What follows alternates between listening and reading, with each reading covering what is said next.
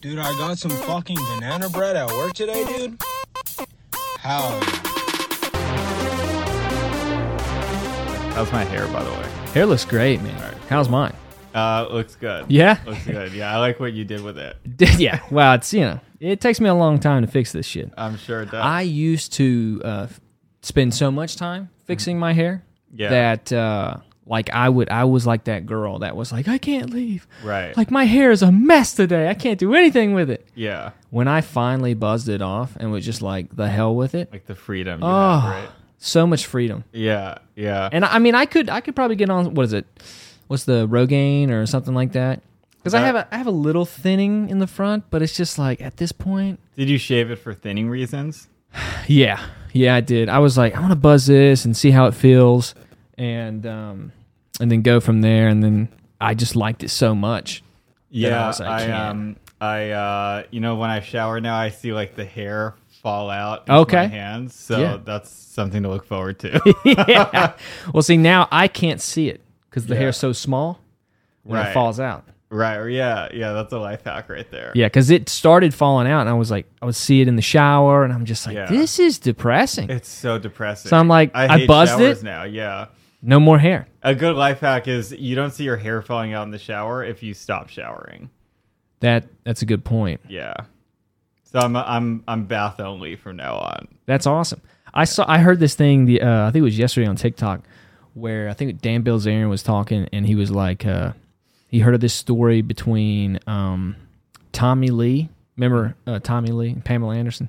Yeah, yeah. of Yeah, course. Tommy Lee. Yeah, I watched that video Yeah. a million times. Yeah, yeah, we had to learn. Very inspiring. Exactly. Um, this is what life could be. Yeah. Uh, but uh, Don't- this can't be in the podcast.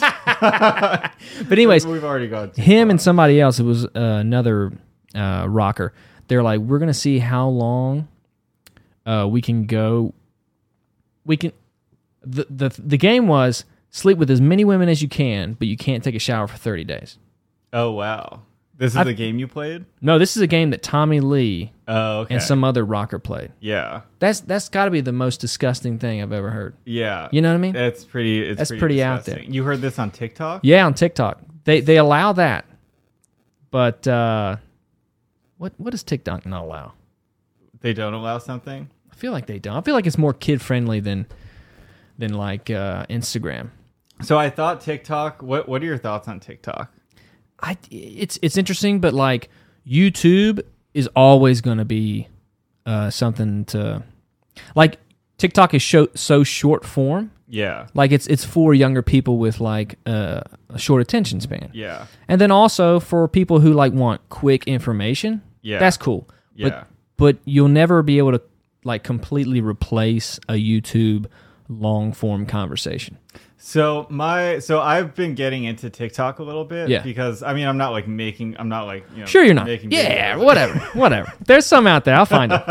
uh, my, but my fiance like downloaded it and I was like really interested in it because um you know it's kind of a new medium right sure, yeah. and and at first I I saw it and I was like this is really stupid this is literally just people dancing Right. you know these, these, this is like I'm just looking at white girls dancing to like old gangster rap like what are we doing Yeah, here? yeah, yeah. but then um but then I started looking at like key things like mental health and Right. and like and it's really interesting and and now I feel that TikTok is really kind of a new paradigm in social media and I think it's going to completely I you know I think Facebook and Instagram will ultimately have their place still but Right. I think it's it's like it's really taking over their market share in a lot of ways, and it's really like the new way that people are communicating with each other. That's the way I look at it. Yeah, I mean it. It. I. Well, you know, Instagram is like photos. Ma- The majority of it, right? Yeah. is, fo- is photos. You don't do photos on TikTok. Right. You know. Yeah. Um, and the great thing about not doing photos is you're telling a story, right? Right. And um, you know, I'm I, I I had a meeting today about kind of making more of a presence regarding mental health on TikTok. and- Yeah. And, kind of using that not as an advertising platform, but as an educational platform. Dude, one hundred percent, I agree with that. There's a couple. Um, there's a couple accounts that I follow that that do that. Oh really? Yeah. Uh, there's a psychologist who talks about ADHD. Oh really? Everything ADHD. oh that's cool. Yeah, this uh, older guy, just yeah, that's pretty much ADHD and then uh, OCD, right? How, why do you follow him? Um, because I feel like a lot of people, especially me, uh, were not diagnosed with that. You know what I mean? Yeah. I just never saw a doctor for it. do you do you think you have ADHD? I think, yeah, I think I have some of it, but but like, I think it's on a s- everything's on a spectrum. I feel like, yeah. and uh, I've just realized that as long as I can name it, no matter like what end of the spectrum it's on, as long as I can name it, and say, oh yeah, that's a, that's some type of ADHD. Right. I can kind of like figure out how to deal with it. Yeah. But like I like for so long I was like, no, I don't a- have ADHD. I was never told I had it. Yeah. And then I'm like, oh, well, I think from all this information, I probably do to Right. some extent, right? Right. Yeah. So that's why I follow it. That makes sense. I, I Yeah. have ADHD also, and um, when I was 20 years old, I was tested. This was like the second or third time I was tested for Yeah. some reason, and the woman who was testing me told me these are the most severe, AD, like adult ADHD scores I've ever seen in my life. And you were how old? 20. Twenty. Yeah. Would- And- Did you ever get tested when you were a kid? I got tested when I was a kid. But Okay. it was like Interesting. you know, so this so when I was a kid, it was like late 90s, early 2000s like Yeah. like e- everyone kind of had ADHD, so then Yeah, I remember then it that. was kind of like no one had it, right? Um cuz it's like is this even real or are these doctors just like you know, peddling pills and whatnot. I Yeah. think that was kind of the thought process. But looking back at my life, like I definitely had ADHD and still to this day this is like you know I've dealt with like anxiety and depression and other kind of mental health stuff in the past but ADHD is like the one thing that has stayed constant with me. Okay, And that's interesting. That's like the thing that I've had to develop like a million different coping mechanisms to like deal with it. Yeah. And now I'm at the point where I think it's become a strength in a way, whereas you know, basically my entire life it was kind of my my biggest weakness and and the main kind of like the main issue that, Pull that mic a little closer. Get intimate with that thing. it was pull it in there. yeah be more aggressive with Yeah, it yeah. Gotta show it who who's boss here. But you said mate, the whole, whole of your life, yeah you've dealt with it, absolutely and you it's Yeah. kind of like a superpower now because you kind of manage it. I think that what so. you think? I think so. Yeah. So basically, you know, I was like the like I was kind of like the fuck up in Okay. school, Yeah. right? Like I I was like a C student. I was I I was told the same thing by every single one of my teachers, which is basically like you have so much potential, but you need to focus or like so they actually or, saw like, potential. They would see pot- yeah, somehow. Yeah. Jesus. They would be You like need new teachers. In. They'd Okay. be like, you know, you're you're bright, but you really need to like apply yourself. This was like Yeah, the yeah. same thing from like fourth grade on. Did that aggravate you?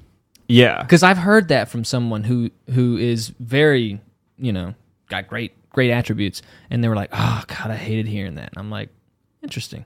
yeah, Okay. yeah. I I ab- I mean, it's not that you know, and and on the one hand, it was nice hearing it because it's like, okay, at least I have potential. Like that's some feedback, Right. That's not just like a f- you know a grade, Yeah. right? But on the other hand, it's like. I don't know how to apply myself. You know, I'm like seven. I don't know how to focus. Right, yeah, yeah. Like, gi- like I need more instruction. Did Did you have uh, any like thing that you identified in at that age, or was it kind of just up in the air? You were seven.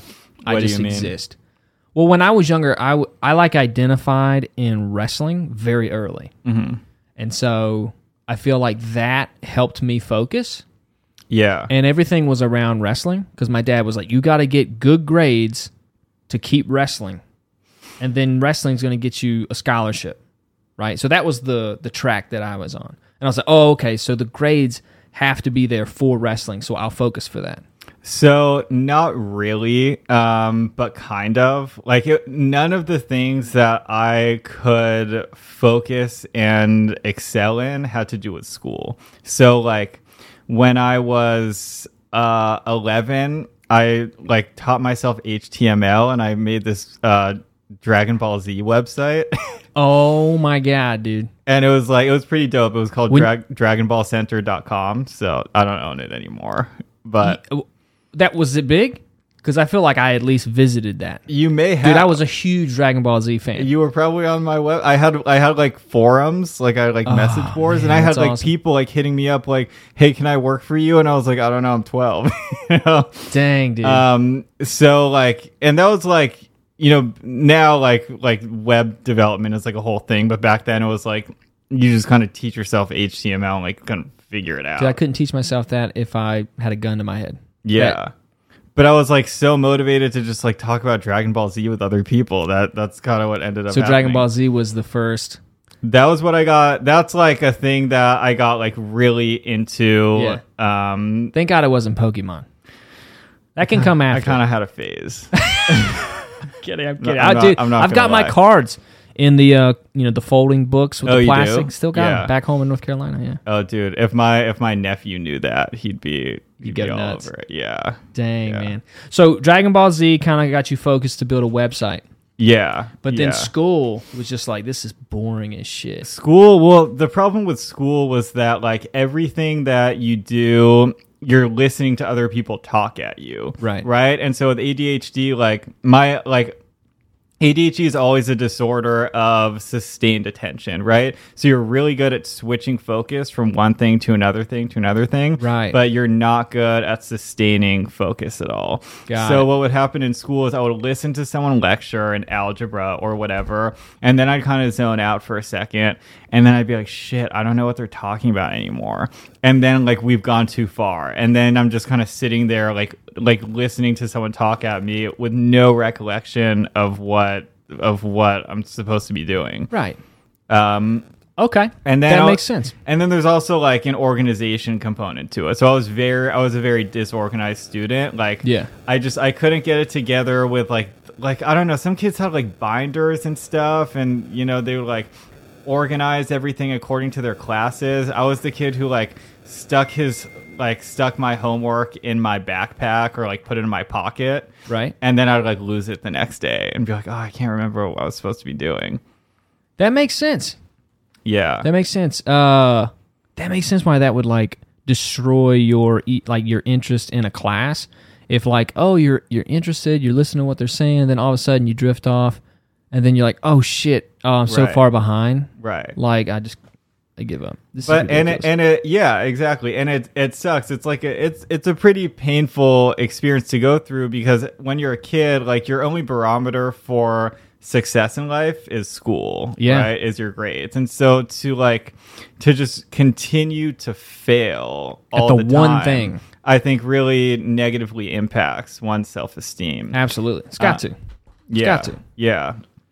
Um, and and that happens all the time. And ADHD is one of those things where like it's you know I I forget the statistic. If I if I knew we were going to talk about this, I probably would have would have uh, checked up on this. But I think you're like ten times more likely to be incarcerated if you have ADHD. Um, there there's like a million um, kind of life comorbidities that you have when you have ADHD compared to someone who's like more neurotypical. Interesting. Yeah. So my whole life, it's been like you know, just kind of like trying to figure out ways to cope with it. Um, and I think now, kind of like as a business owner, I've realized that I, it can really be used to my strength because there's like so many things that have to be done all at the same time, and I'm so good at like switching between those tasks. That makes sense. Yeah, and and I think like when your business kind of gets big enough, then you can like hire people to do like administrative things that are kind of naturally really difficult for you, or at least for me. Yeah, yeah. Yeah, That makes sense.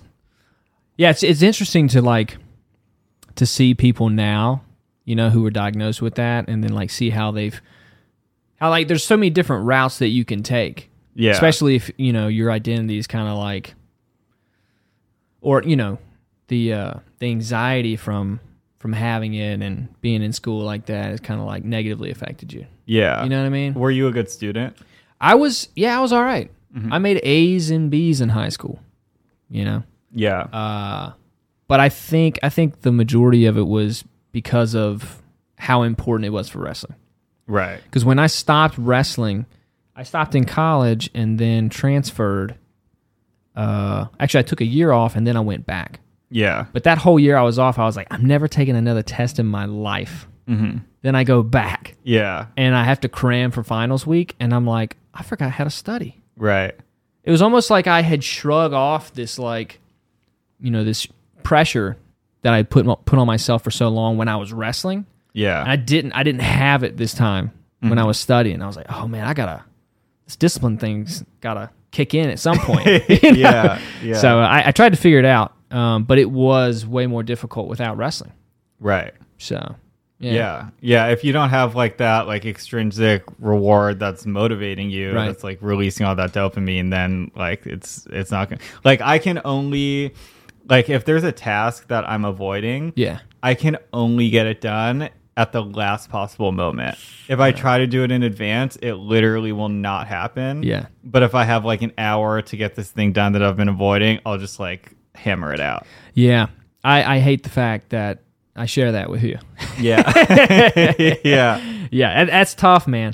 But uh, but when it when it comes to uh, it- it's interesting, man, because I I met some, you know, because a lot of trainers, right? Mm-hmm.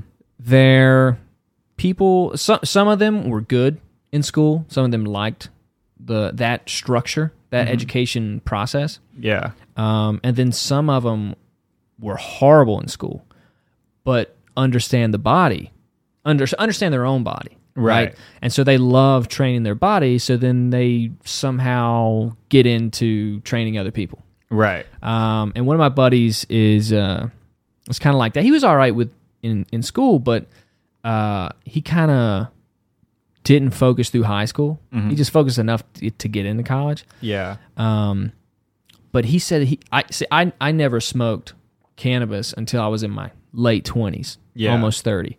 Yeah. He started in maybe middle school, right. dude. I there's no way I would have sat in class and done my work if I Yeah. Ah. started smoking in middle school or high school. Yeah. You know what I mean? I've been like thinking about all kinds of different stuff. Yeah. There's no way I would have focused. Yeah. So now looking back on on buddies of mine who who started smoking in high school or something like that, and they just kind of went off the rails.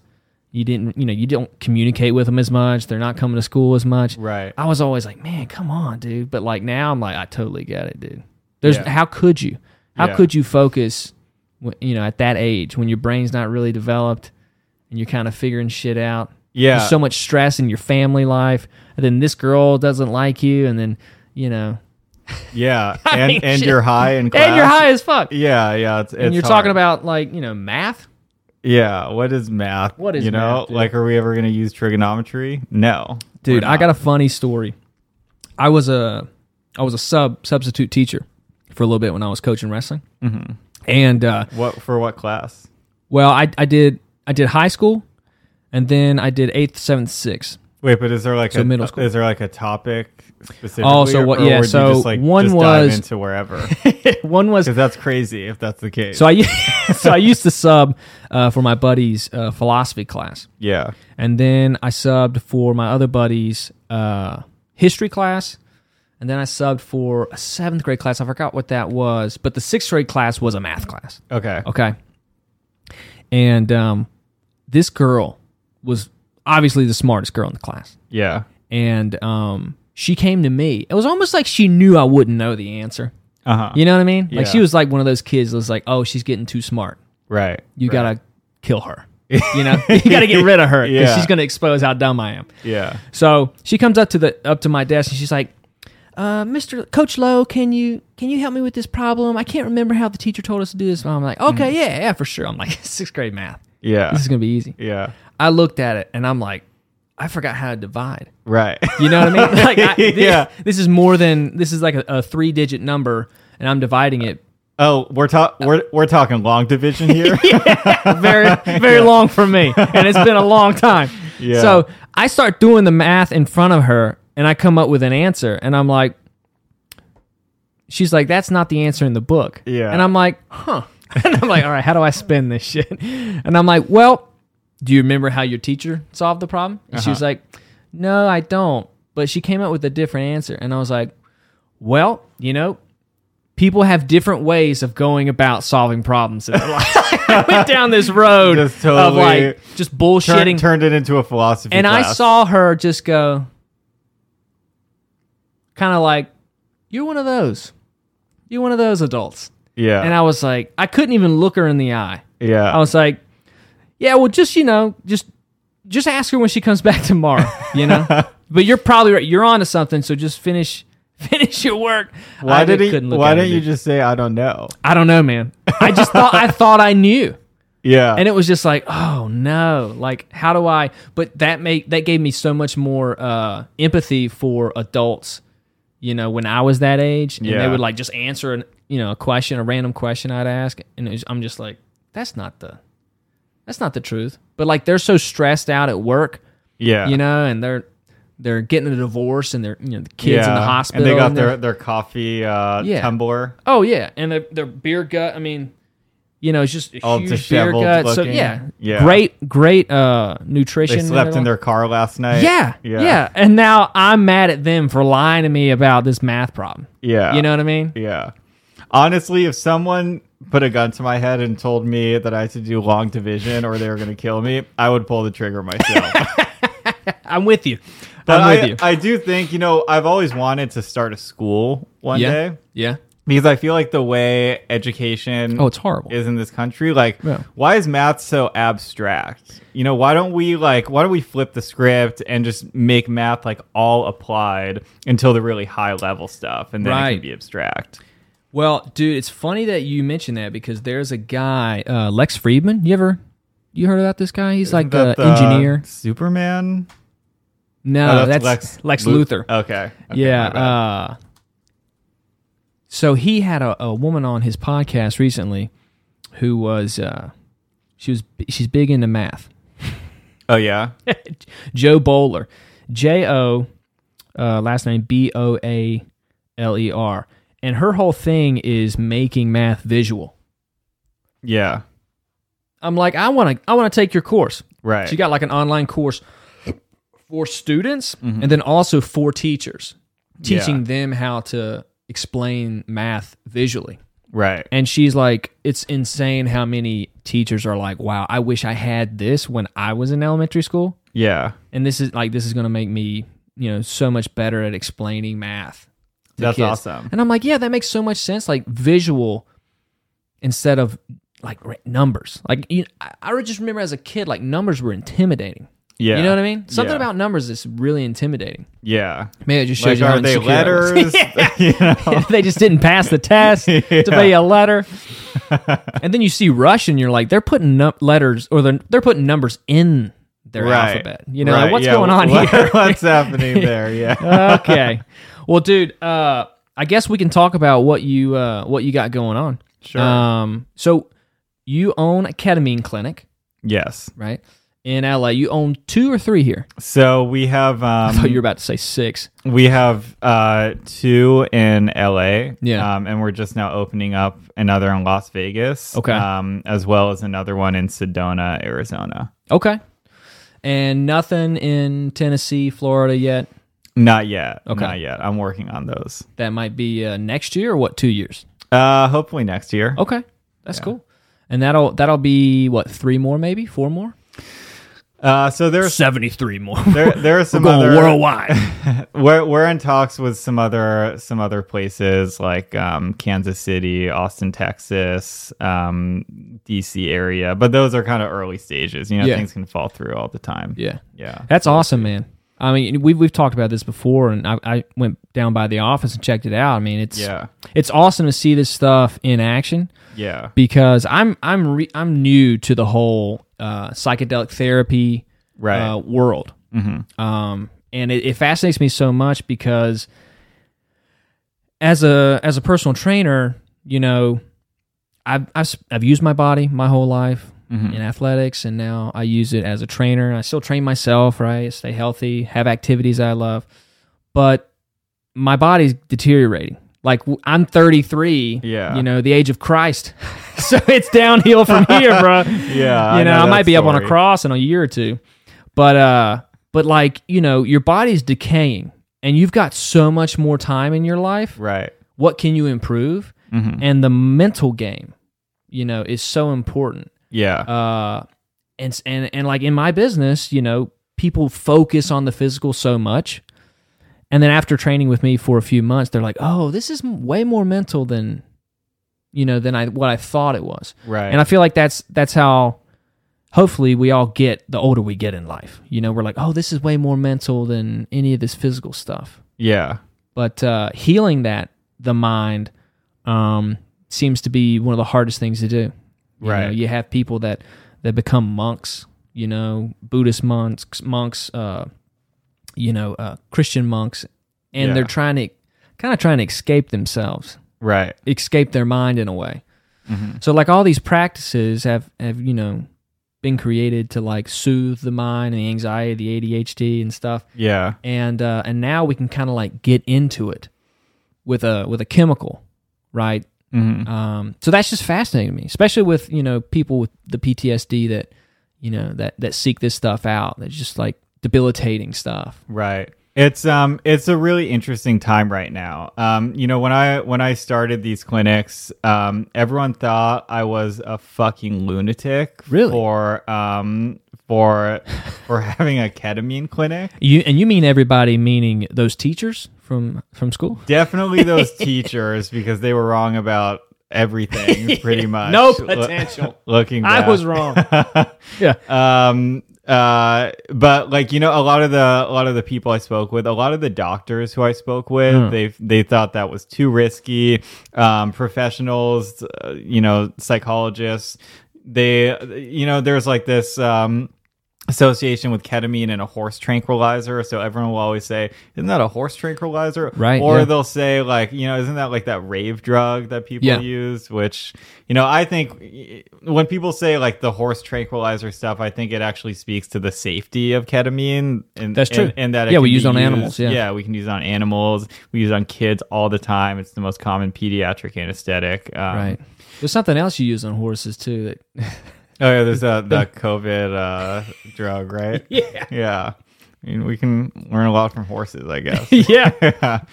uh, so y- you know, I, I but it's a really interesting time and to be in the mental health space, period. Yeah. And it's it's really just the beginning of it, right? Because basically, bu- and it, in the last two years is when people are starting to basically right before COVID is when the script flipped a little bit, and all of a sudden people started to be mindful of mental health in general. Companies like Headspace came out, Right. and they're more of like kind of the border of like mental health and healthcare and really they're like a wellness brand i think at Right. the end of the day but also companies like betterhelp are coming out and they're getting you know endorsements from a million celebrities on it on social media and things like that and but also like celebrities are now talking about mental health a little bit more there was that gymnast uh, earlier this year Yeah. Bliss. ah, that doesn't sound right No, nah, wasn't it? but uh, I know who you're talking about. Of yeah course. Yeah. um, She couldn't compete because she was just kind of mentally zoned out. Right, right. Um, and so it's it's kind of becoming more of a of a prominent topic in pop culture, which is great because basically for the last like two thousand years, if you talk about mental health, people just think you're you're an idiot or you're weak or you're a pussy, Pussy. or like you can't get it It's together. the only word that popped into my head. Yeah, Yeah. yeah, yeah. And it's it's insane that we have this association because you know, like when people look at a broken arm, no one questions that Right. your arm is broken. It's very clear. But for some reason, the idea that you can't see depression or you can't see PTSD makes it so that people just cannot comprehend that other people can be suffering from other mental health diagnoses. Um, Right. and so I think now that there's some awareness coming out about that, plus the fact that all of a sudden we are a repurposing a really old and safe drug to be used for mental health, and also there are like newer emerging procedures that are coming out for depression specifically, but also anxiety and PTSD, Yeah. and things like that. yeah, it- it's so fascinating to me, man. Um, I was just watching, just to re up on ketamine and stuff. I was watching a couple videos, and um, the the fascinating thing about ketamine. and Correct me if I'm wrong, but like compared to maybe a uh, like an MDMA uh, version of, of therapy, is that the ketamine apparently is allowing you or helping you grow new synapses yeah in the brain. yeah synaptogenesis is what Okay. it's called yeah Could you kind of explain that?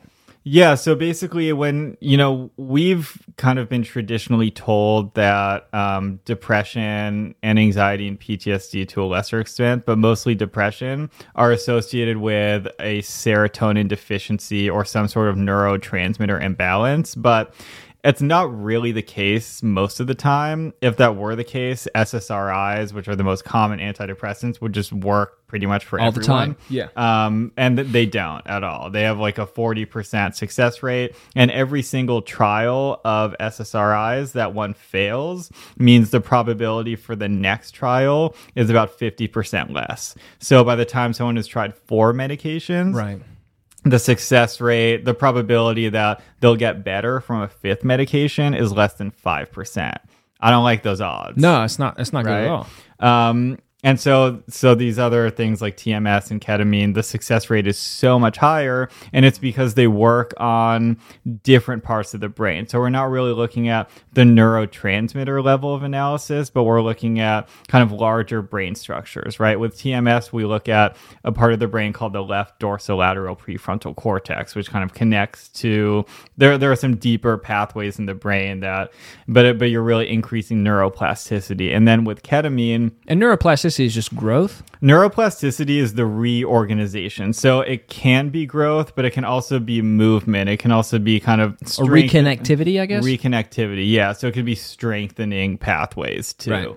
Um, and then ketamine, what it does, it, it basically it's um it's a drug that unlike every other antidepressant it works on a neurotransmitter called glutamate which is the most common excitatory neurotransmitter in the brain and it works really fast so what's cool about ketamine is that it works quickly and you can literally if you were to cut someone's brain open or take take a brain tunnel look at it through a microscope um, before and after before and like 24 hours after ketamine you'll see um, new synapses in that kind of slice that you end up taking I feel for the guy who they did that on first. yeah yeah they were Just- rats just, uh, first but yeah We want to check. You'll be fine. Anybody else done this? No, there's always got to be a first, and you'll go down the history books. yeah yeah Dang. So, so that's what they found in rats when they cut their brains open. Yeah, they were like, "Wow, there's literally new synapses growing immediately," and it's uh, it's it's over part of the brain. It's also part of the prefrontal cortex, but it's a little more medial, so it's it's Okay. it's a little bit of a different mechanism of action than TMS specifically because they they kind of work on different pathways. TMS is for more. Yeah, so Frontal. TMS is the magnetic stimulation, um, which basically increase it directly increases um, activity and blood flow and cellular metabolism in the left dorsolateral prefrontal cortex. Okay. Whereas ketamine, um, via m- uh, modulating glutamate, it increases synaptogenesis in the medial prefrontal cortex. Got it. And they just work together. Yeah. So some people, you know, the way we do it is, you know, some people will come in for TMS only, some people will come in for ketamine only. We pretty much always see higher success rates when people do both together. Interesting. Yeah. And, I think again it's just like that, you know, when you have multiple when you have a multimodal approach Yeah. to to treating depression. That makes sense. Yeah. Um, and with the TMS, uh, how long is that? Because I know the uh, ketamine's an hour, right? So ketamine 90 minutes? sessions, we book like two hour sessions. Yeah. Um, just because it's not just about you know, you'll you'll some people do okay just kind of like taking ketamine and leaving, but I we try to focus a lot on the actual experience of ketamine and kind of creating creating the right setting and intentionality behind each infusion right so it could be um, so it's usually two hours there's usually some talking beforehand getting people comfortable and then the actual administration and then when we stop um, when we stop the infusion after about 40 to 60 minutes usually then people tend to stay there kind of in the same room for like another 30 to 45 minutes or so just to kind of reorient into reality again because it can be a pretty powerful experience I've seen some people uh, on YouTube kind of like it's not like they don't show themselves during it, but they show themselves post, Oh, and they're really? just like, w- like, wow, that was that was something. It's so You know what I int- it- it's so interesting the way people respond to it because there's such um there's a staggering amount of individual differences in how people respond to ketamine. So like what's always kind of funny in a way is the person who comes in who has that very typical melancholic depression where kind of like you can tell that um, they're in a very internalized state. They're not reacting much to the external environment and you know you can kind of like see the sadness and despair on their face. They're talking slow. Um, they're moving slow um, you know, no energy at all. But then, like, sometimes during the ketamine infusion, those people will not shut the fuck up. I mean, they'll, just they'll just talk for like a mile a minute during fun. the whole time. Um, And you you've got a sitter there. yeah, yeah. There's always someone in the room the entire time, which I, I feel is important. I know Huge. Yeah. I know some other some other clinics. They're kind of more of the mindset that you can just give them the drug and the drug will do its thing, you know, and then Right. kind of leave them alone. I think I think I like having someone there. I think it's a more kind of personalized experience. Even even things like changing the music for them, Yeah. you know, changing the the ambient lighting in the room can be a, a valuable part of the experience. Yeah, and I, I think people uh, downplay the uh, the fact that when you're depressed, you feel alone. yeah. Like, don't you think that you know adding someone to this experience Right. would help? You know, in, in the Right. process of overcoming this type of depression, that makes all the sense in the world to me to have somebody in there. Yeah. Yeah. Yeah, absolutely. So you said that they can't shut the fuck up. The people who are S- you know- sometimes- But but sometimes, what yeah. what is the common? I not not by outing any patients, but like what is the common kind of uh, verbiage that that a person like that would say or like kind of like realize or feel in the, in the moment? I can't tell you how many times people have come out of the experience and just started crying because they forgot what happiness felt like. Yeah. Um, they forgot that they had the capability to be happy themselves um, just because they've been so stuck in their depression or in their trauma, because it works great for PTSD as well, just for so long stuck in this state. And just to have a respite uh, to, to be able to feel happy for even a fleeting, you know, 30 minutes, that is such a powerful experience. Yeah, Uh, that's awesome, dude. I Yeah. love hearing that. it's um it's cool it's uh i you know even like just kind of being in the in the reception area when people come in and then seeing them come out with a smile on their face it's like it's crazy especially because a lot of times these are people who have tried like medication after medication after Yeah. medication and therapy and they've tried eating healthy they've tried working out they've tried all the shit that everyone's telling them to do Yeah. all the time and none of it works right and so this is um and and none of it works because nothing's really working on the physiology which is really what is causing the depression or the mood disorder in the first place Yeah, uh, dude, I I get it, and that's wh- like in the fitness industry, right? Yeah. Mm-hmm. I've got to tell you that I am what you need, because without me, what do you mean you know what I mean. but like when people come in to see me, um, they don't, you know, they are bad. A lot of them are battling depression, yeah which has created uh, weight gain, right right? Unhealthy, unhealthy sometimes habits. from the medication itself right True, true. yeah Um, but number one, I mean, they haven't been working out. Yeah.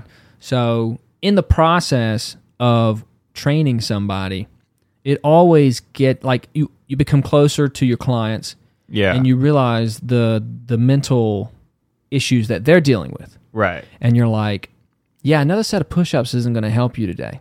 yeah You know what I mean? yeah Like there's other things. There's I need a multi prong approach, right? right to to my clients Right. and uh, this seems like one of the one of the things that you can add to it yeah Mm-hmm. because you, you can't get this benefit that ketamine or any uh, psychedelic therapy can give you uh, from really anything else right you know yeah um, so like adding all that together, you have a physical, uh, you know, uh, habit of training. You have nutritional habits of eating well, Right. and then you have habits, you know, or or therapy for your mind. yeah You know, because like a lot of people will train for a little bit, and then you'll lose them for months.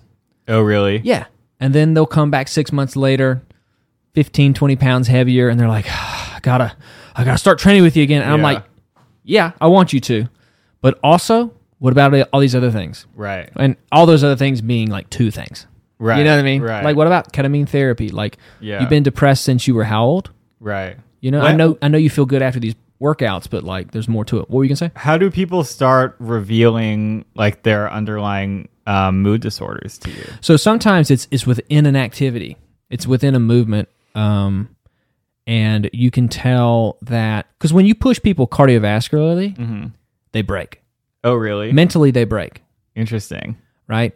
So that's usually where if if we're heart if the heart rate's up at a certain level for a certain amount of time that they're not used to, Yeah. and I'm pushing them, giving them them. uh, I love to throw variables at my clients Yeah.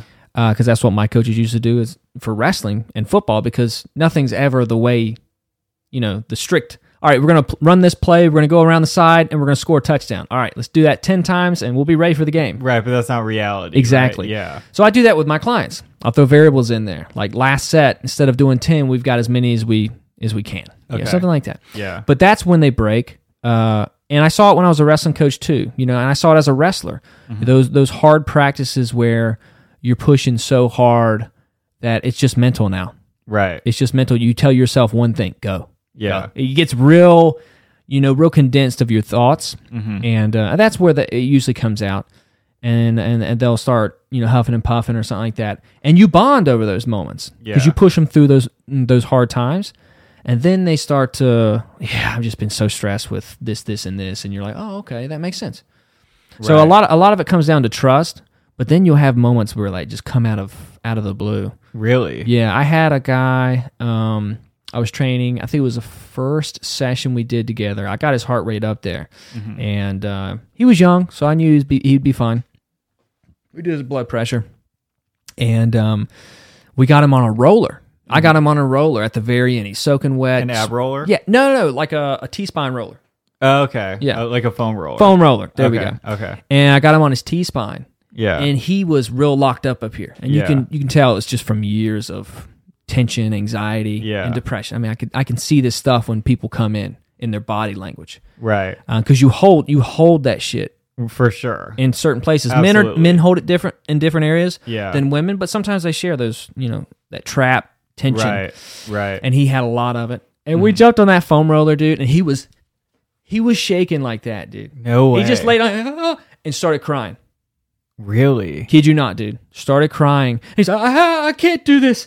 And just the tears started kind of like, all right, man, just relax. Just Yeah. breathe. We don't have to do it. Let's just stretch. Just lay down. Yeah. And he had to like cover his eyes and but like that it was it was that when you you put your body in something where Yeah. you feel vulnerable, Right. right? And Right. You've been holding it tight for so long. Yeah. Get that turtle shell. Yeah. You know, Yeah. you're just protecting yourself from something, you know, Right. that happened to you younger in a you know, when you were younger right. that kind of position pulls that shit out.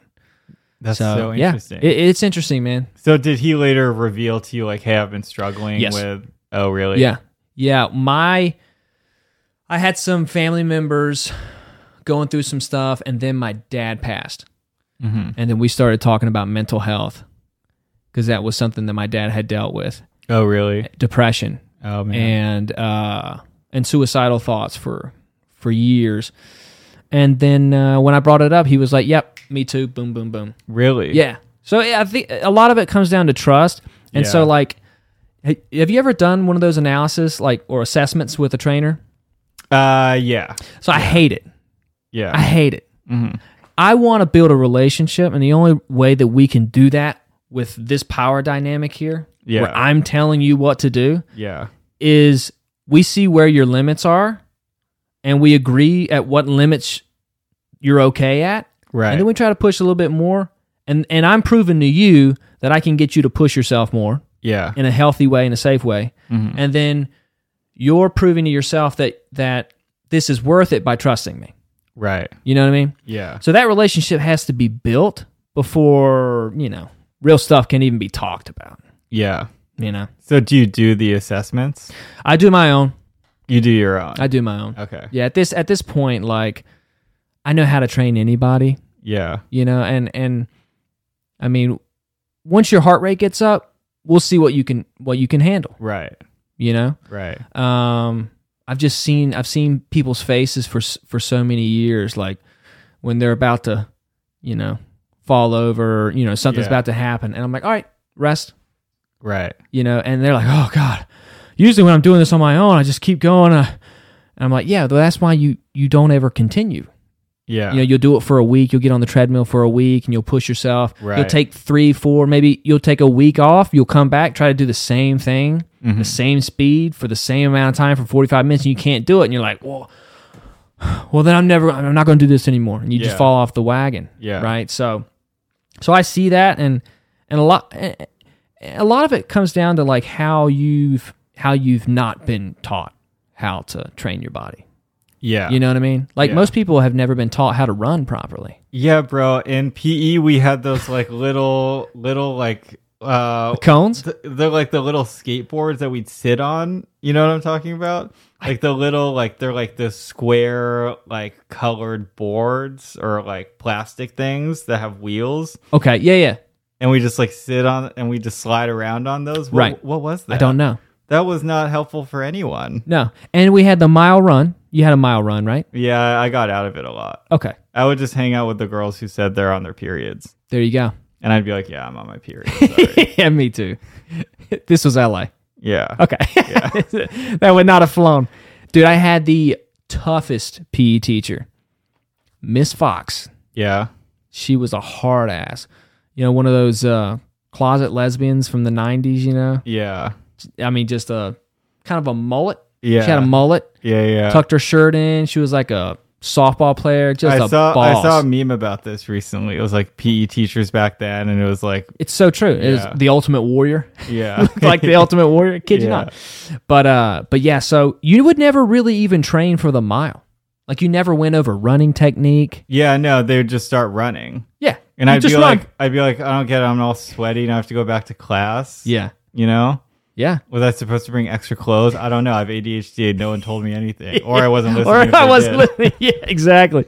Yeah, man. So like I've got uh older clients that I'm teaching how to run for the first time, like technically, Yeah. how to run in their 40s, Yeah. and they enjoy it. They're like, wow, I wish I would have been taught this in PE. Right. It's like, well, yeah, don't we all? Yeah. I actually I actually paid someone a few years ago to like teach me how to run. Oh, nice. Yeah. Cause I was like, I want to run, but like I feel like I'm not doing it right at all. What did you learn? What was like the big thing that you were doing wrong? Um, I think they wanted. I think the biggest thing, and I feel like this is common with a lot of trainers in general, is they wanted me to like breathe with my with my running. You know, like They the- want me to breathe.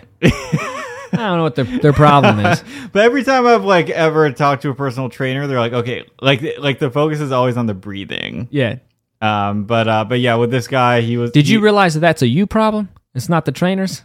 it's like all these trainers keep saying the same thing I'm within the pretty first sure five it's- minutes. I'm pretty sure it's just this weird trainer thing. Like they say it to everyone. it's just the all trainers. time. Yeah.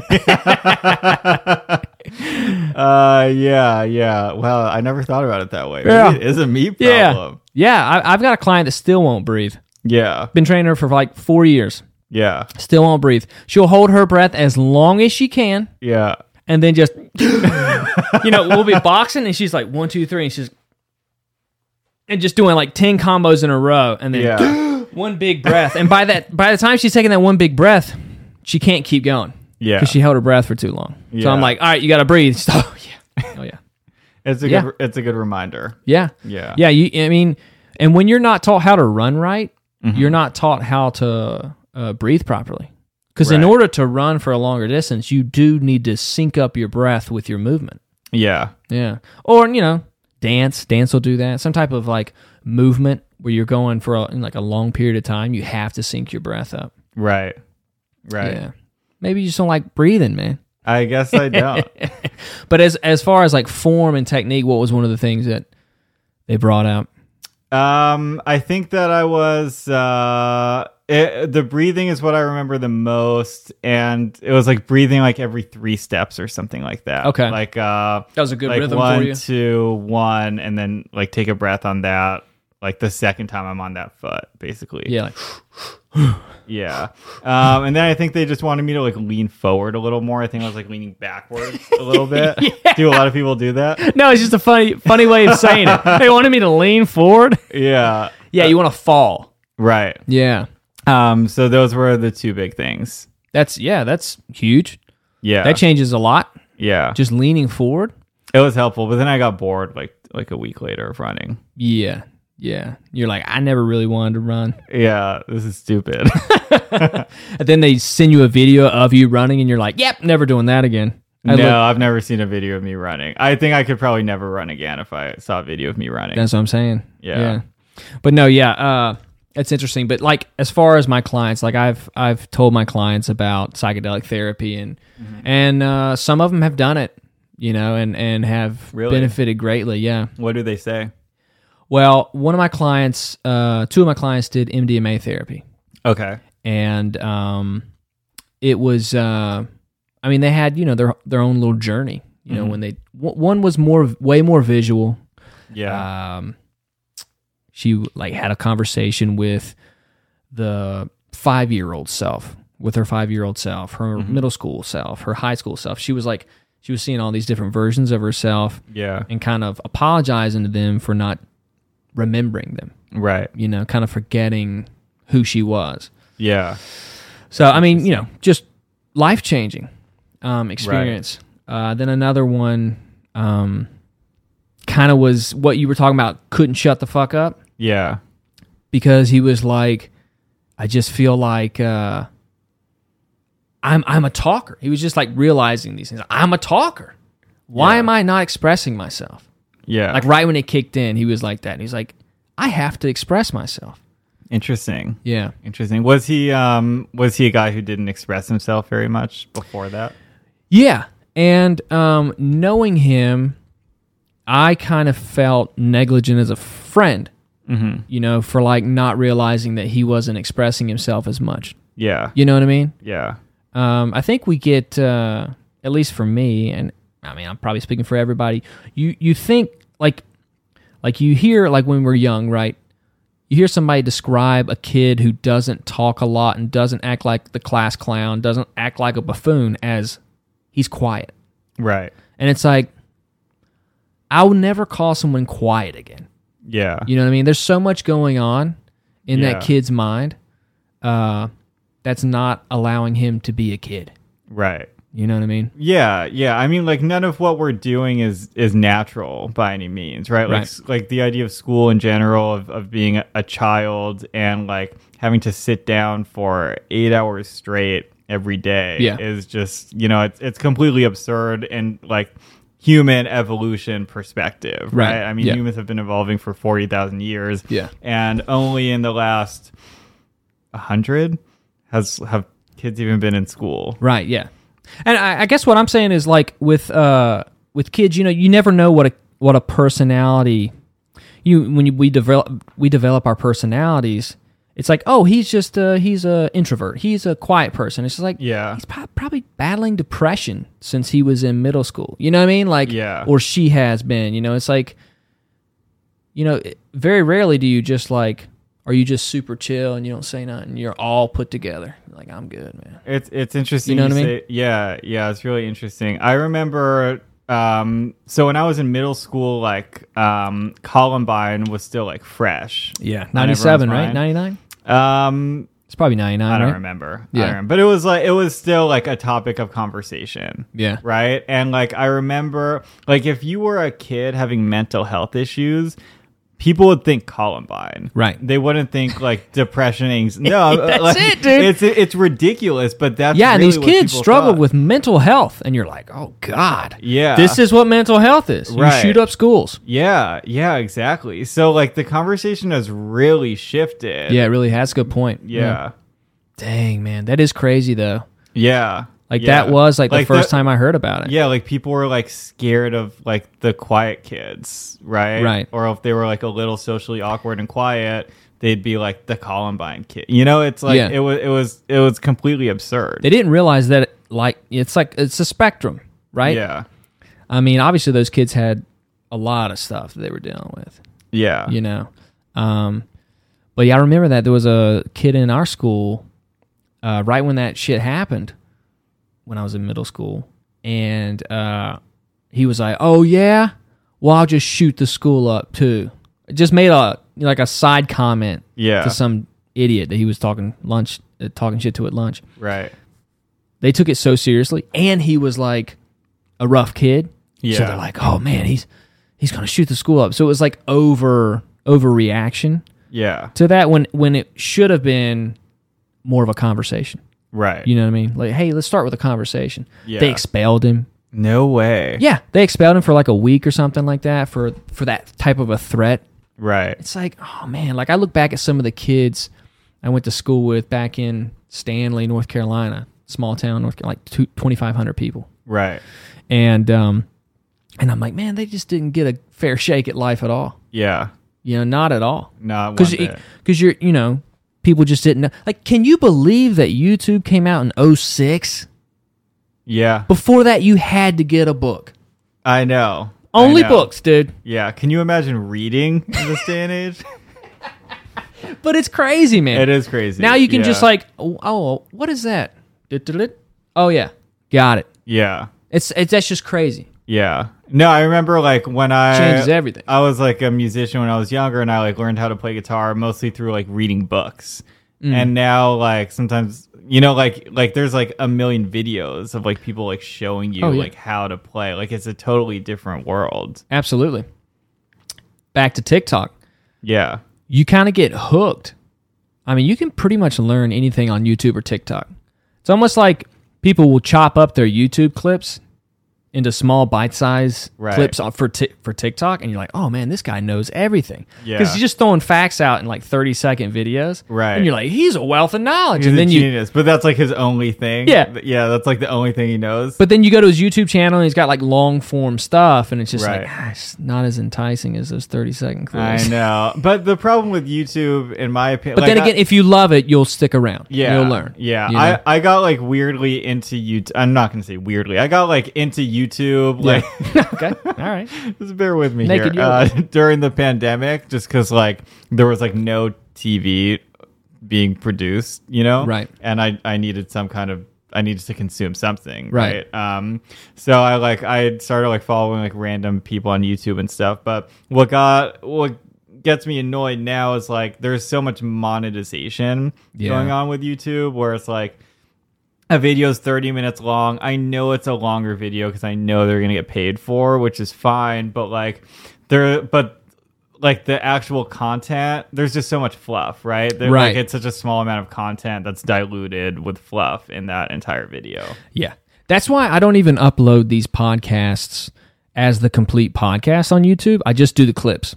Oh, really? Yeah, because I'm like, I, nobody wants to really listen to this all the way through. Maybe once I build the following, more Yeah. than like two subscribers.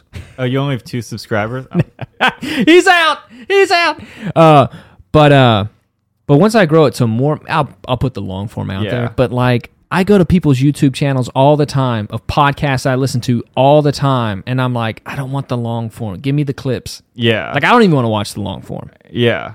you know Yeah. i'd rather just listen to the long form and and watch like specific clips to see if i even want to listen to the long form does that make sense Yeah. Yeah. Absolutely. yeah Abso- I just want to like get to the good stuff and move on. Right. Basically.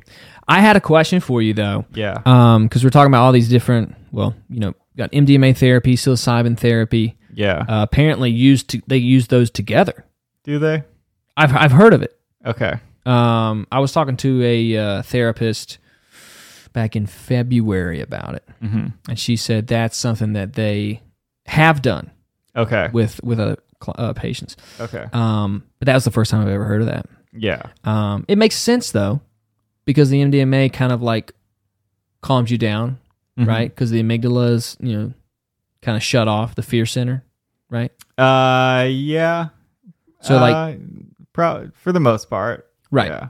I can understand that how that might benefit you if you have like a anxious reaction to the psilocybin, Yeah. but that's kind of part of it, right? uh, so s- psilocybin and MDMA, to my knowledge, have not been used together in a scientific or clinical Study, clinical study Okay. type of setting, right? So right now, um, MDMA and psilocybin are not FDA approved. So They Right. can only be administered legally in uh, a clinical trial setting. Right. Um, so all of the, you know, the the research I know is really only from those clinical trials or from um, studies done internationally. But there there are starting to be like really good quality studies now from the U.S. from these clinical trials that are coming out. So I don't know if people are using them together. I think what's happening for the most part is um, pharmaceutical companies are coming in and they're seeing that this is kind of a new a new paradigm of um, antidepressant medication Yeah. and they're trying to make they're trying to basically patent these chemicals in various ways so making like m- basically a mirror image of the molecule patenting that and then kind of using that in a, in a clinical study for instance Got it. um, so there's a lot of that going on, or making like very small tweaks to the molecule. Yeah. Um, but currently, there are like there are companies researching variations of MDMA, of psilocybin, of LSD, of DMT, um, of um, basically e- everything that's been known to to be to have hallucinogenic properties now. Yeah, that's fascinating to me, man. I, I I'm really interested. I, I've not done much of. it. I've only done MDMA therapy. Yeah. Uh, I've never done a psilocybin session. Mm-hmm. Um, but uh, I mean, I'm not like jonesing to do it. You know what I mean? Yeah. I'm not one of those uh, risk takers. Yeah. Ah, relax. So MDMA therapy, I I think uh, that's probably the thing I'm most excited for in general to be FDA approved because I I think that the way it's currently being structured in these trial settings is so fascinating because kind of the the background knowledge that is helpful to know is that basically every time you recall a memory, that memory is changed somewhat. Um, Right. So that every time you recall a memory, like the memory you're actually recalling isn't quite the same memory as it was before you recalled it, which is kind of a mind a mind fuck in its in and of itself. Right. Um, uh, basically, with MDMA therapy, when it's used for something like PTSD, you use it with a guide and you basically talk about this traumatic experience. And as you're recalling the traumatic experience on the MDMA, you're changing the memory and you're changing the memory while you're in this state of, you know, heightened uh, euphoria. And that's really changing the association that you have with the memory. And also objectivity, What do you mean? right? Like, s- kind of stepping away from it, Right. the Yeah. personal experience, and then kind Yeah. of looking at, at it from the outside a little bit. I think MDMA has that. Um, I think other types, uh, I think other similar drugs have more of that kind of removal of yourself and, and kind of ability to look at yourself from from a different space. Like ketamine is a dissociative by nature. So ketamine really has that quality where it's almost like you're looking at yourself from above sometimes and you're kind of dissociated from what you're feeling and you're able to and you're able to reflect on kind of the person you've been for the last X amount of time. Um, I think MDMA is more about kind of being present in the moment, but when you recall these traumatic experiences, you're really reconfiguring how these memories are stored and all of these associations that you have with them. So that's that's the question I want to ask. And we've talked about this before, but like you know, a lot of people struggling with depression uh, and anxiety are on some type of SSRI. Yeah. Right. So they could obviously benefit from an MDMA therapy session, but because you're you know you're already taking something that uh, is interacting with your serotonin um, transmitters now, Uh, receptors. Receptors. Yeah. um, it's not you're not going to get the the full effect of the MDMA. Right. right? So then you you have this the alternative of ketamine therapy, right? Right. Which you can take even though you're on an SSRI, correct? You can take ketamine while you're on an SSRI. Yeah. And and ketamine is the only thing that's legal now to Right. do in a Yeah. clinical setting. Right. So you can't you can't currently in the United States go to a doctor's office and be like, Hey, can you prescribe me MDMA? Um, Right. but but potentially in the future, like a year or two. It seems. Hopefully, we're Right? gonna, it, it's looking like the FDA will Yeah. grant it breakthrough designation. Yeah. I think it's just a matter of having one or two good quality trials come in and, and be published in a good journal, Right. and then I think that that will probably happen. Yeah. Um, it'll But I'm be- just saying, like that's that's very good to hear for people because I've I've heard a lot of people like, yeah, I wanna I want to do MDMA therapy when it's legal, yeah, but I'm on an SSRI and I don't want to come off of it, right, you know, because they're scared. yeah, You know, maybe they've they've dealt with uh, some suicidal uh, thoughts and uh, or you know they just once they're off the you know, the antidepressant, they ju- they just get back into their yeah. that dark dark part of the mind. Sometimes, yeah, it's also really hard to get off of antidepressants, and and unfortunately, I think that these are are issues that aren't discussed enough when people are prescribed antidepressants. Oftentimes, from their primary care provider, Yeah. they're not really told that hey, you're taking this, you're you might have severe withdrawal effects. This is called discontinuation syndrome when you try to stop taking it. Um, so you could have brain zaps. That's like the most common discontinuation syndrome side effect. Which What's that? it, it's exactly what it sounds like. It feels like your brain's being zapped for a second or two. Wow. Um, you can have, you know, kind of a reversal of all the side effects that you have when you take the SSRI. So your mood, sometimes your mood will stay um, kind of at where, wherever it is um, before you stop taking it. Sometimes you'll relapse into the depression or anxiety. Um, insomnia, headaches, grogginess, you know, the all of the the whole list of side effects you can have with um with discontinuation syndrome as A well. whole list. So I stopped. I was on um, a high dose of Prozac, and I gained sixty pounds. This is when I was an undergrad, and um, I went to the doctor and I was like, "Hey, is there any other like non SSRI you can take? I'm uh, I can take. I'm I've like you know I'm like sixty pounds overweight, and I'm like twenty four. You know, it's not a good place to be in." And they were like, "No, Prozac doesn't do that to you." And I was like, no, it does. I'm like, like nothing has changed. And this was this was told to me by multiple doctors. So then I was like, fuck it, I'm just gonna do this myself. And I I just kind of created like a, s- a small taper schedule of decreasing the amount of Prozac I was taking. Obviously, the weight just fell off um but and i felt like shit like i couldn't sleep and i had the brain zaps it was it was a really horrible experience that lasted for a few months Jeez. and um you know i'm glad that when i took the prozac it got me out of the depressive episode i was in but i really wish that someone had versed me in what was going to happen and the fact that if i the fact that like no one takes you off of these medications Yeah. you know psychiatrists unfortunately are not trained for the most part on taking you off of medications they're trained to prescribe medications Yeah.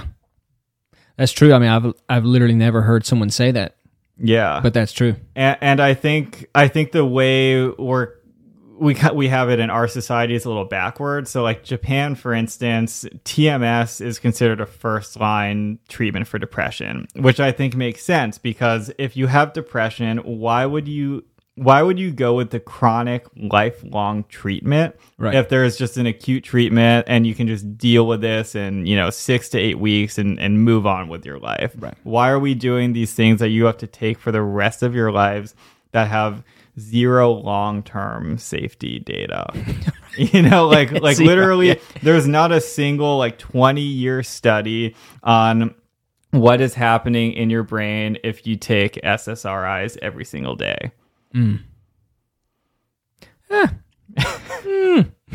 So for some people, the you know the benefit outweighs the risk, right? Like Right. if you're like severely suicidal, then Yeah. you know that that's great. It's it's probably the best option for you. I think for other people, it, it makes more sense to do like an acute course of ketamine, or maybe in the future, acute course of psilocybin or TMS, as opposed to you know going to this now older class of medications. Yeah, man, I, I agree, and I, I find that uh, you know the the same people who you know back in the '90s, early 2000s, Mm-hmm. uh, who started as a kid, you know, taking some type of SSRI, has a chance now at not going Right. down that same path. Right. You know, Yeah. And and you know, it, you th- you think about because I you know you think about world problems every once in a while, and you're just Yeah. like, God, I can't do anything about this. Yeah. But it's like it's like there's so much that you can. There's only so much you can do for people who have already been in the trenches of of that situation for like decades. Yeah. But there's a lot that you can do for people about to jump in those. You know Right. what I mean? Like like this, for instance, you know, there's a bunch of kids, especially with, you know, social media now, just Mm-hmm. like destroying kids' brains. right. You know, the suicide rates have gone up in Yeah. teenagers, depression's gone up Yeah. um, astronomically. You Mm-hmm. know, I mean, I, I feel like it's due to you know the un undeveloped brain of a teenager. hmm You know, on social media all the time. Yeah. I think that plays a huge factor. Um, I don't know what you think. So I I disagree. I Okay. don't I don't necessarily think it's because of social media. Um, I think it's a combination of things. I- Sure. I, think you know, like I was saying earlier, like the society we live in is not the society that we evolved to be in in basically any capacity, right? As animals, we evolved to you know swing through vines on on forests and and run around and forage for food and and, and hunt right we're not doing any of that now Mm-hmm. Right. you know we're making podcasts Yeah. right? what is that Yeah, um we so- should just have a fire. Right? Well, we got a candle. yeah This is our fire, and we're talking shit by the fire. so, I so don't know. I, I think there's kind of an inherent anxiety where you know when you're doing something like sitting at work all day Oh yeah, it just um, destroys you. It, it, it's it's kind of a miserable existence for some people, Yeah. and I think that I I think that back when we were growing up, there were kind of you know there was still that old school kind of almost baby boomer sentiment of like you'll go to college, Yeah. you'll get a good job, you'll all have a I good heard. career, you'll contribute to your four hundred one k, whatever the fuck that means. I don't know. Asking the wrong guy. right and and i think now like we're kind of seeing through that i- as a society and i think kids today are are seeing that like that sounds horrible Right. you know i don't Yeah. want this weird nuclear family where everyone's super repressed and you can't be yourself and you're Right. worried everything you do you're worried about what the community will think and Sure. you know it's it's a it's not it's not a lifestyle where anyone was really happy Yeah, um, but there's no like, there's no kind of alternative yeah. unless you're a TikTok millionaire now. That's the only alternative, dude. yeah. What are we Yeah. doing? So it's either you make it in TikTok or you die. or you die. You know what? Yeah, I thought you were going to go down this road, but I started thinking of another another thing on top of it that's uh, that's adding to like the rise in depression in, Right. in teenagers. You are sitting in class at that young of an age, right? Mm-hmm. But you have access to this at all times. If Yeah. we would have had that, it we, we would probably have been different. You know what I mean? Yeah. but it's like on top of the phone and social media on top of sitting in class Right. and just suffering through you know a lecture by a teacher Right. you know what i mean yeah. like we what were we thinking about like ah, just get outside I was just bored. I had to look at yeah, the wall. just, yeah, I just want to go to my room and play a video game or something like that Yeah. or work on my dragon ball z website yeah. you know you're not thinking about oh just all the endless opportunities on your phone yeah. But we had like MySpace, right? that's true Yeah. we did Yeah, my- by gosh Yeah. That's top eight, you know? Who, who's going to be on it tonight? dude and the song i felt like the song defined you more Oh, really? Then the top eight? i would change it every week I thought the top eight was everything, and then the song was like like an accessory Oh, to okay. add. wow I don't think I had a. Maybe I did have a top song. eight I don't what know. did someone do to get out of your top eight one time I don't know. I don't know if I had eight friends. To be Okay. honest, I, I think So I had, that's like, why it a- was so important. I think I had like a. you're top, just trying to fill out the top eight I just tried to. uh, Yeah, I just tried to complete the top eight. Yeah, there we you go. Know? I didn't have to kick anyone out. that's funny Yeah, dang and there was Live MySpace. Journal. And i don't remember live journal Oh, really? That Yeah. was like the emo social media platform. It was like long form, like blogs. It, it was like a journal entry that you write. okay And it would be like 12 year old me, and I'd be like, I'm so sad. fuck, eh, Yeah. Fuck everything.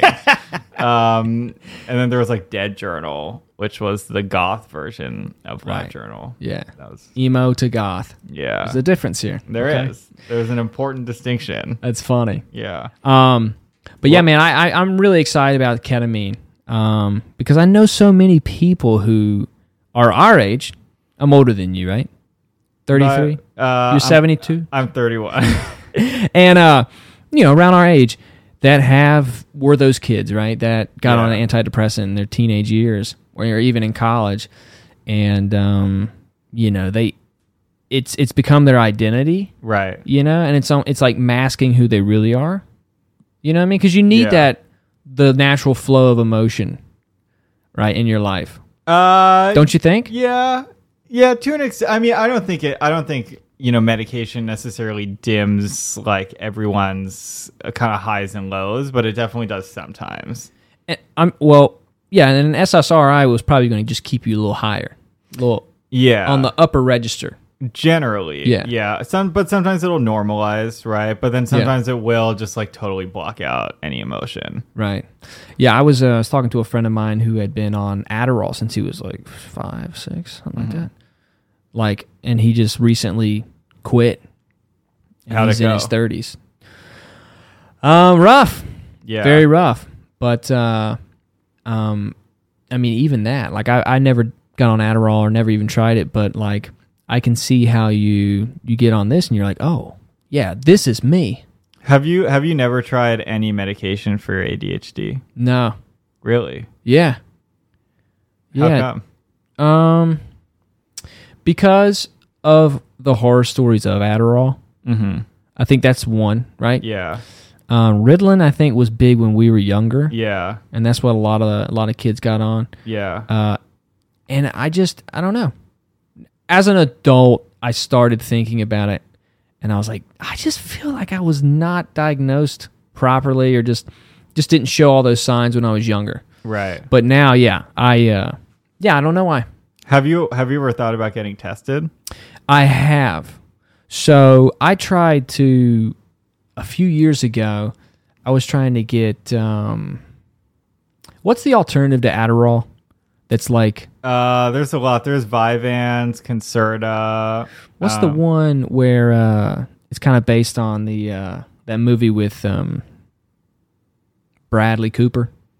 Limitless? Limitless. Oh, uh, Modafinil. Yeah, yeah, that's yeah, yeah. All the Silicon Valley CEOs were taking it. Like right. Two years yeah. ago, So I tried to I tried to get some of that, um, but then I, I had to co- go in for a psychi- psychological evaluation. Yeah. I just didn't want to do it. So I was like, ah, it's not that important. okay. I was like, what was I It's- thinking about? it's I interesting. went on to something else. Classic. Yeah. It's interesting to know because there's like Yeah. subtypes of ADHD, right? So there's Okay. like an inattentive subtype, there's a, a hyperactive subtype, and then there's a combined subtype. And um, there's a guy, Russell Barkley, who's like an, one of the foremost experts in ADHD right now. And he he's come up with another subtype called sluggish cognitive tempo, which is related but kind of almost like a separate branch entirely. Um, Interesting. So it's interesting. Yeah, c- it could be interesting just kind of seeing like where your specific strength and weaknesses are in terms of like your entire executive function domain. now, is that a, a common test or is that a specific test that he kind of came up with? Uh, no, it's a common test. It would, Okay. it would be called a neuropsychological evaluation. Um, typically, if you get them done right, they'll typically like take a few days. Like you'll go in for like two, three hours a day for like a week. Um, to Neuropsychological evaluation. yeah, yeah, and you'll see a Interesting. neuropsychologist. So that's a that's a clinical psychologist who has an additional who's done an additional fellowship in something called neuropsychology, which Okay. is specifically regarding testing. Um, so looking for things like ADHD, but also things like um, kind of figuring out where deficits may be after a traumatic brain injury or a stroke, and looking at like the pro- the progression of Alzheimer's disease and things like that. What are some other, uh, I guess, means of dealing with ADHD other than an Adderall or. So medication's one. Um, it's it's a worthwhile avenue to explore if it has been unexplored. Um, I think the best case for medication is you you know, and I can't speak for everyone, but but I think kind of on average, the best case for medication is really on an as needed basis, and kind of figuring out what days the medication will be used to support you, and what days to kind of hone your strengths as someone with ADHD without medication. Um, Yeah. Like for me, I know like being um you know owning a business like there there's a lot of different things that i have to do all the time so medication doesn't suit me very well most of the time because when you're on medication for ADHD you it helps you sustain focus on one thing and you're you're not good at switching between different tasks Yeah. um, but I kind of have to switch tasks all day long. But like, I was fired from my last three jobs, and I probably wouldn't have been fired from any of them had I been on medication. That makes sense. You yeah, could just do that one thing all day long. because I basically had to do like one or two things all day long, but I just I couldn't do it. Yeah. I like I got in trouble for talking. I was like a grown man. you know? I was like, Isn't that the best? yeah, yeah. I just I couldn't do it. Um, It's a grown oh, man. um, multiple times. Wow. multiple times. But Love I just, that like, job. I, I was, That's a what? great job. Yeah, it was the worst job for me. There was a job I had where I was like measuring um, stents all day for and like CT scans for a clinical research organization, and I had Yeah. to like sit. I just had to sit at my desk all day, and everyone around me was like quiet, and um, I just like I went crazy I bet. like I just like I had to keep talking to people. I was like, how would- how are you guys just sitting here and doing your work? Yeah. you know like, What'd I they don't- say?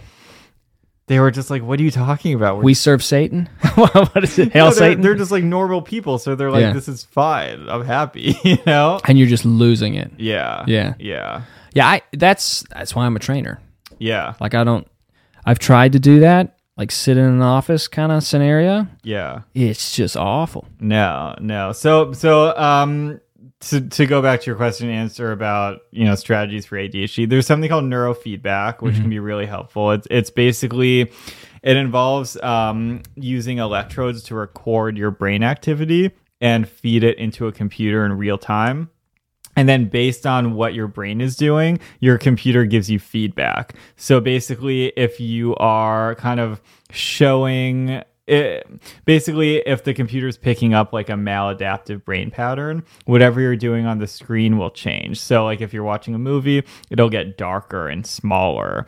And if you're exercising like a, a good or like a positive brain pattern, then the movie will get brighter and larger on the screen. And over time, you really learn how to how to make those changes and it kind of gives you the flexibility to focus when you want to but also it doesn't kind of take away that hyper focus or like uh, switching focus really quickly away Right. That's interesting. yeah yeah it's, that it's up. really Neurofeedback. cool it's it's really helpful for a lot of people um and then i think a lot of people would benefit just from kind of figuring out what their coping strategies are for adhd like i it took me a really long time but I eventually figured out a way to succeed in school. You know, I figured out a way to to take notes that works for me. I figured out a way to study that finally worked for me, and it took me like until grad school to figure all this out. Um, and, and just kind of figuring out how to organize your life. Like I have this whole system with like email. Like if I get an email, if it takes like 30 seconds to respond, I'll respond. If it takes like more than 30 seconds of thought, I leave it unread until I sit, until I like can sit down and have some time to like respond through all my email like that. But that's Right. just like my process. Yeah, you found out a system. Yeah. To do lists, like I think this is common for people with ADHD. They'll work temporarily, but then eventually you're always going to make another to do list. And eventually you're going to have like 50 to do lists. Did that happen to you? Yeah. Yeah. Yeah, So I've like I have like 100%. I have like 50 to-do lists. They're all half completed. Yeah. But eventually, like like you just have to start a new list because there's so Yeah. much stuff on the old list, Yeah. so you can't focus on what. But you can't delete the old one because you need it for reference. You still got to do some stuff on the old one. yeah. yeah. So what do you do with those? How do you deal with multiple to-do lists? I don't have a strategy. Yeah, you that. just hadn't figured that one out. I have. I just have like I have employees now who will just like remind me if I'm like if I like haven't gone back to them on something. Got it. Yeah. And I'm That's like, awful. please remind me, like, like always remind me. Right. Yeah, That's great. And then those things get done yeah, in that way. yeah, Yeah. Yeah. I mean, it's very, I mean, my girlfriend's, she can just work and go through a to do list. Boom, boom, boom. That's boom, crazy boom. to me. And then at the end of the day, she's like, I don't know what happened, but I can't wait to go to sleep. yeah. And she, no drugs, no no Adderall, you know, nothing. Just like that's how she is. She can just go from task to task to task, Right, and that's why she's good at her job. You know, Yeah. managing people. right, Um, uh, but yeah, it's it's, it's fascinating because like I'm like, well, let's talk about it. You know what I mean? like I Yeah. don't really want to do it. yeah, I feel like if we talked about it a little bit longer, we could find out an easier way to do it. yeah, yeah. know what I yeah, yeah. I'm I'm intensely lazy. Oh yeah, I'm like a very lazy person, Uh-huh. which I think I think is a is a good quality I think so. at the end of the day If because you make it work for you, a yeah, lazy person is always going to find the most efficient way to do something. you're right. Right. You're right, man. There's a so Conor McGregor's jujitsu coach, or yeah, jujitsu MMA coach. Um, I met him a couple months ago. Um, John Kavanaugh. He got his black belt in jujitsu from a uh, a guy who was older and was lazy. And he said he was like, "That is the best person to learn jujitsu from." because they're they're shortcutting everything. Yeah. You know, Yeah. It- they're not making it an athletic event. Right. You know, they're like, I'm gonna make this so easy for me to where I don't have to move much, and I Yeah. make him move into everything I'm trying to do. yeah. And that's the game you want to have as a jujitsu guy or a boxer or a wrestler. You know, you want people to move into your shots. Yeah. You don't want to be like reaching to hit people. You want them to just walk right into a shot. That's the Yeah. easiest type of shot to land. yeah. So learning from someone who's lazy was Dude. like his whole thing. He was like, find a lazy coach. When I was in undergrad, I was working at this lab, um, like a like a research lab in the psychology department, and there was like s- for some reason they needed like 500 spreadsheets, like cleaned up and organized. Like they all had like the same like cells that like some had to be deleted, some had to be changed.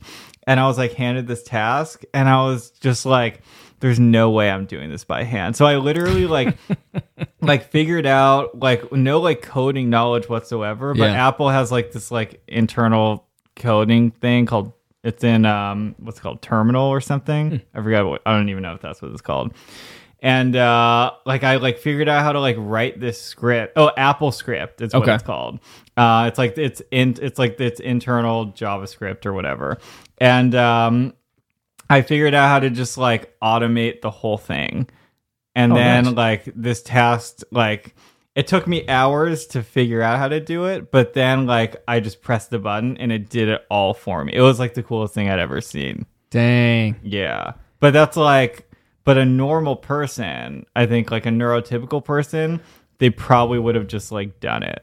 Right. And and that's why that's that's a good thing, Yeah. you know? Yeah. Um just figuring out how to deal with it. It's Just it's not normal, so nobody else knows how to deal with it. Yeah. You know what I mean? Or there's less people who who have it and they don't really talk too much to each other about it. Like, hey, you got that one thing? Yeah, I got it too. Yeah. You know what I mean? Yeah. So for like sure.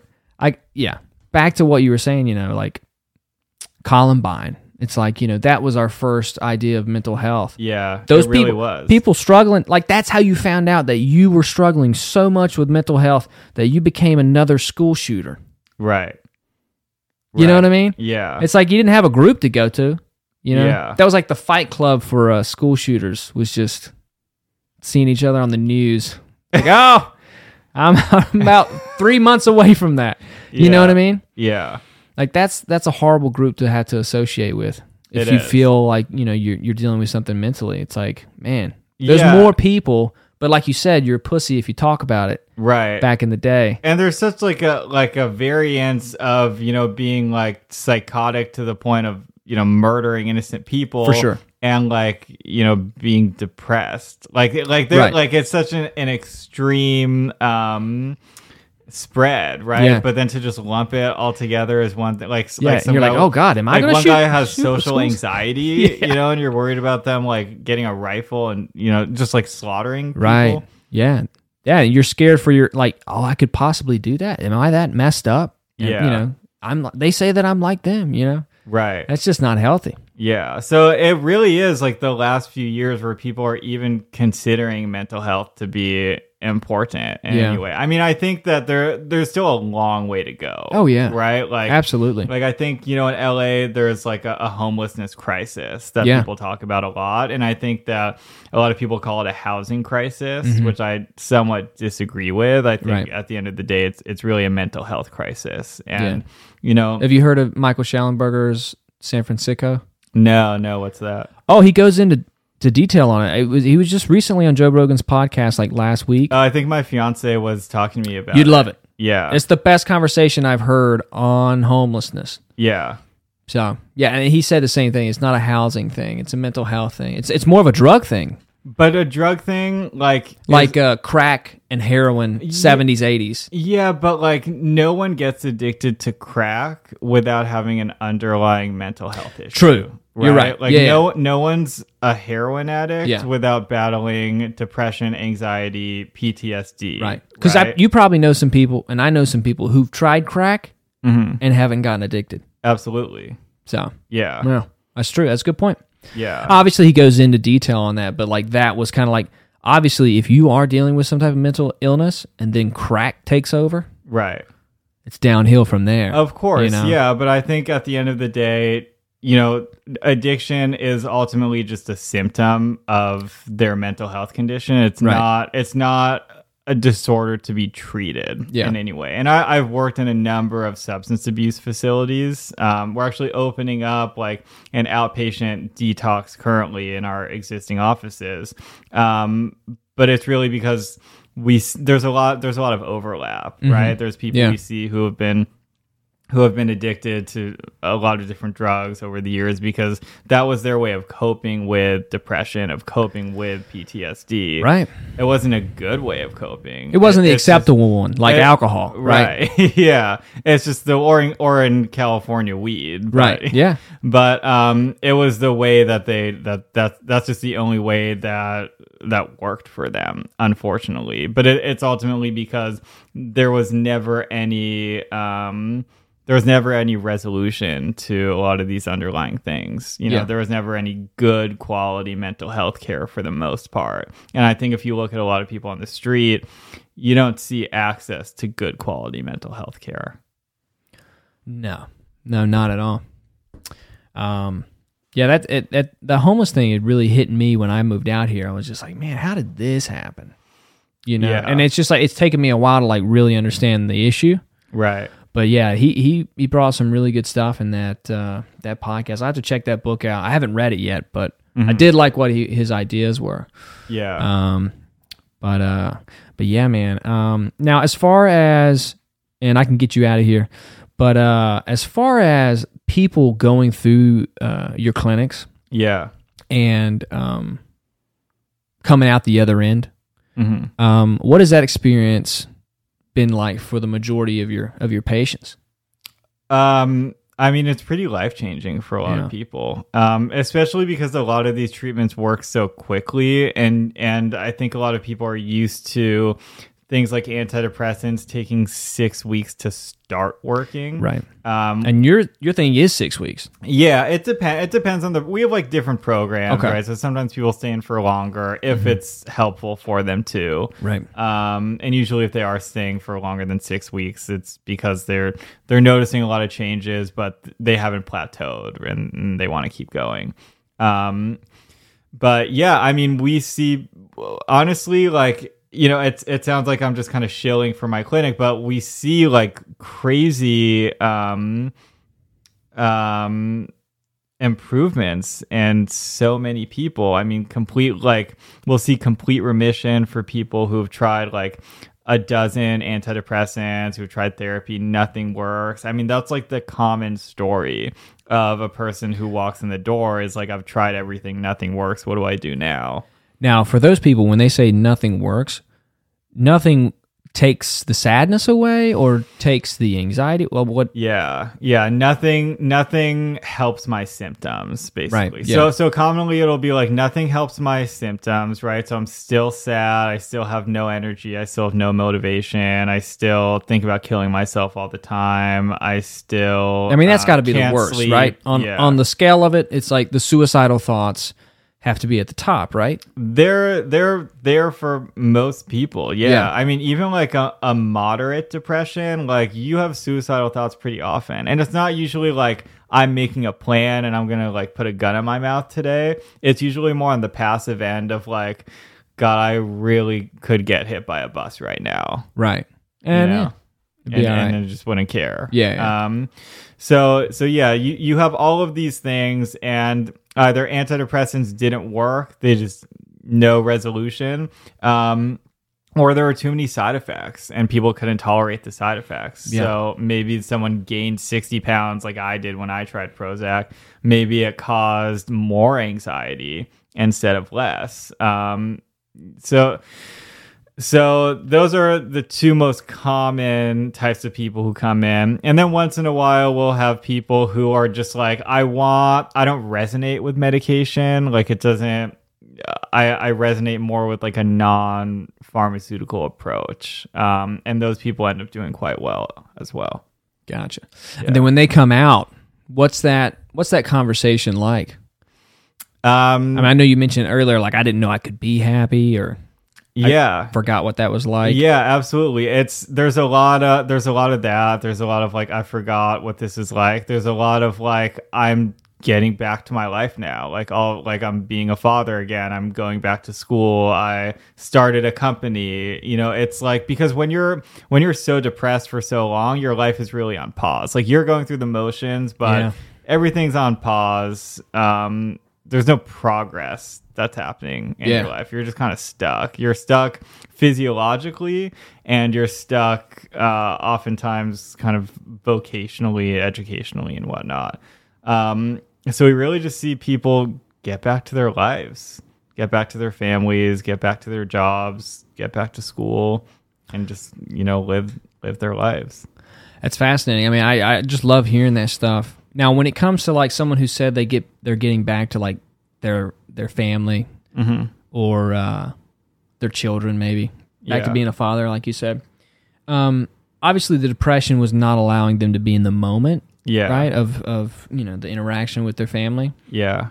what kind of what's like uh i guess the difference between um uh, the different modes of potential therapy like ketamine mdma psilocybin Yeah. when you hear that So, um, so ketamine's the only one that's legal. again, Absolutely, yeah. cur- that's currently legal. Um, so that's the only one that's available to Yeah. most people. Um, i'm only asking that because i hear that from Yeah. stories of anecdotes of people who have done mdma therapy Right. in the trials right, right right. uh, where they say that i can get back to my family yeah, Um, but usually it's from like an experience in the session, right. like you know, reimagining those memories. yeah, So I'm, I guess I'm just asking, like, what's the difference in the ketamine? Because you say some some people talk during it, yeah. right? And I guess they're like re- reliving some thoughts or, or Yeah, memories? some, some people talk during it. Some people are honestly just chatty. yeah, on they they just talk about whatever comes to their mind. Some people do end up kind of reliving traumas and things like that, and sometimes they'll kind of like talk it out almost during the session, Right. Um, or they'll kind of like be reliving it, and and it's really helpful having someone there, especially in those circumstances. Um,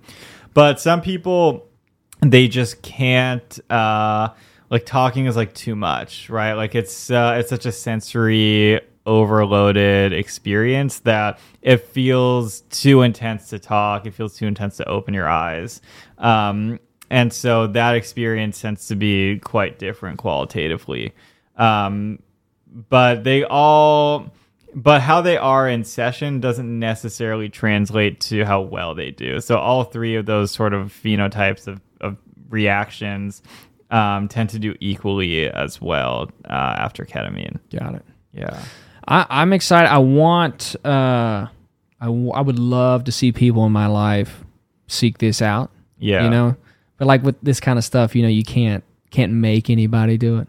Yeah. you know, even Yeah. though you're like, man, I feel like this could be really good for you. Yeah. You know, You can't um, you can't pull up Pink Floyd and give Sid Barrett acid in his coffee every day. Apparently, you can't do that. People get mad about that. Yeah. Um, apparently it's against the law. Ah, these people. Uh, but yeah, man, I'm I'm excited. I'm glad that uh, we started talking. You Yeah. know, because we just started talking at the gym. Uh, you know, when barely anybody was at the gym. yeah. Yeah. Five AM. Yeah. Yeah. Um, but uh, but yeah, man, it's just fascinating uh, that you got into this, and I just recently kind of realized all the research that was going on, and Yeah. and uh, it- it's just fascinating, man, that that people, and you know, it's funny. I, I talk to people, and I'll end on this. I won't keep you any longer. I'll say that in the next twenty minutes, but, but uh, but like you know, people who are kind of against psychedelic therapy, Yeah. maybe they're older and they, they have a you know a different idea of what it is Yeah. right from the 60s or 70s and uh, once they hear that like it's been helpful for soldiers Right. like that changes everything Yeah. they're like oh okay well you know if it's going to help them i'm Right. i'm more receptive Yeah. uh, of learning more about it that's that's interesting to me It, it's interesting. You know what I mean? Yeah, yeah. Sol- soldiers. Yeah, it, it's an interesting topic in general. because we know they're not pussies Yeah. Right. Absolutely not. So- So, uh, so we, you know, it's funny. I was I was speaking to a friend of mine recently about how um, she's working with a nonprofit now, and basically, you know, we program soldier, we program civilians into soldiers during boot camp, but then we don't deprogram them Right. as a society when they Yeah. get back.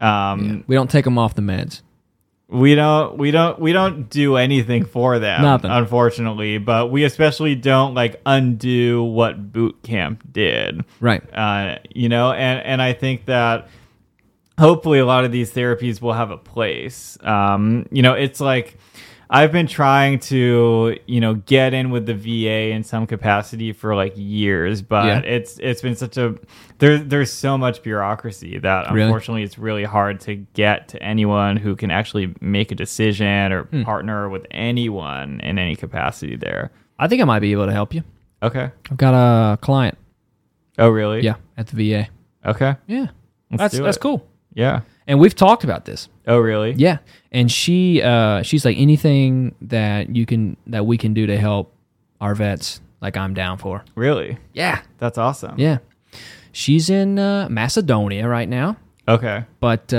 Nice. she's giving some presentation or something like that Is she high up there? uh i don't know i'm i'm assuming so she's uh